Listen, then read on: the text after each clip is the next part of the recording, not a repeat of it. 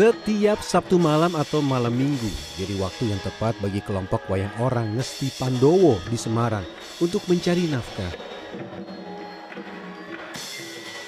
Bertempat di Gedung Narto Sabdo, Kompleks Taman Budaya Raden Saleh, sejumlah kru anak wayang dan karawitan siap tampil pentas di depan penonton yang membayar tiket seharga Rp30.000 dan Rp40.000.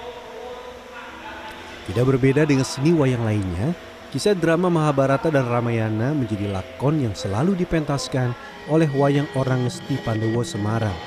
Hanya saja, adegan atau fragmen yang dimunculkan selalu disajikan berbeda. Wayang orang Ngesti Pandowo berdiri sejak tahun 1937 dan mulai berkembang menjadi hiburan seni tradisional favorit pada tahun 1960 hingga 1970 saat dua seniman besar Semarang, yaitu Sastro Sabdo dan Narto Sabdo, bergabung di dalamnya. Tata panggung, dekorasi, gerak tari, dan kostum jadi keunggulan wayang orang Ngesti Pandowo dibandingkan dengan wayang orang lain, yaitu wayang orang Barata di Jakarta dan wayang orang Sriwedari di Solo. Namun, zaman kini berubah Seni wayang orang tidak lagi menarik dan makin ditinggalkan oleh generasi penerus. Ngesti Pandowo pun mulai tersisih, namun mencoba bertahan untuk terus tampil di tengah gerusan masuknya budaya asing ke tanah air. Beberapa hal terkait penampilan mencoba disesuaikan dengan era saat ini, di antaranya durasi waktu pentas, pemilihan judul lakon, hingga penggunaan media sosial. Kalau dulu tuh durasi waktu tuh sampai 4-5 jam, tapi sekarang kita pendekkan menjadi dua jam.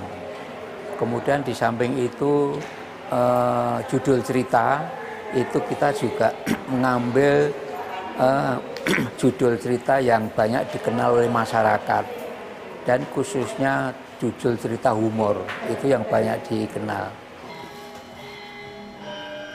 Tahun bertambah, zaman berganti membuat para anak wayang semakin menua.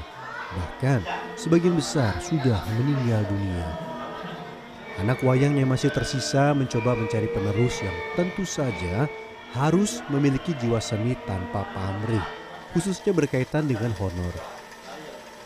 Bisa dibayangkan bila setiap kali pentas, kru anak wayang dan karawitan yang terlibat sebanyak 70 orang.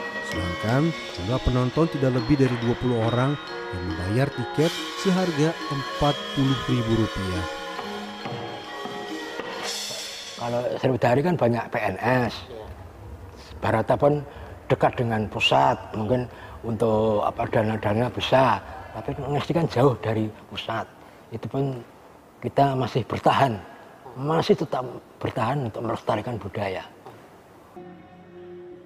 Heti merupakan satu dari beberapa anak wayang Ngesti Pandowo yang baru Usai lulus kuliah jurusan seni tari tahun lalu, Heti langsung memberanikan diri ikut masuk pentas di wayang orang Ngesti Pandowo.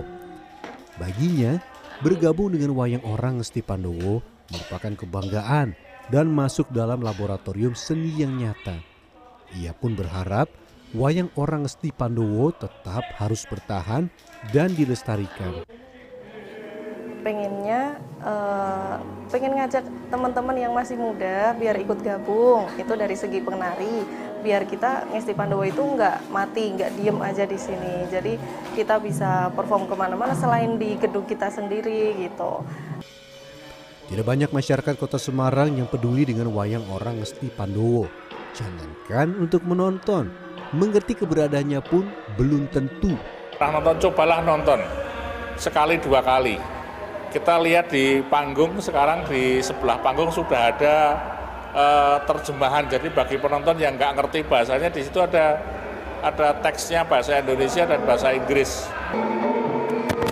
bertahan untuk tetap masih ada dan berdiri. Inilah semangat yang dimiliki kelompok wayang orang Esti Pandowo di kota Semarang dalam menghadapi serbuan budaya asing yang semakin mengikis budaya tradisional.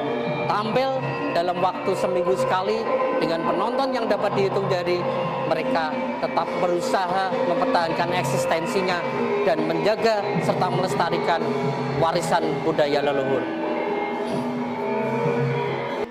Wayang orang Ngesti Pandowo jadi salah satu jejak sejarah peradaban budaya di kota Semarang.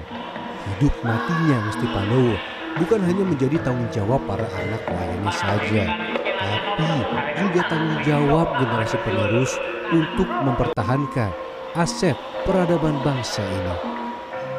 Damar Sinuko, Semarang, Jawa Tengah.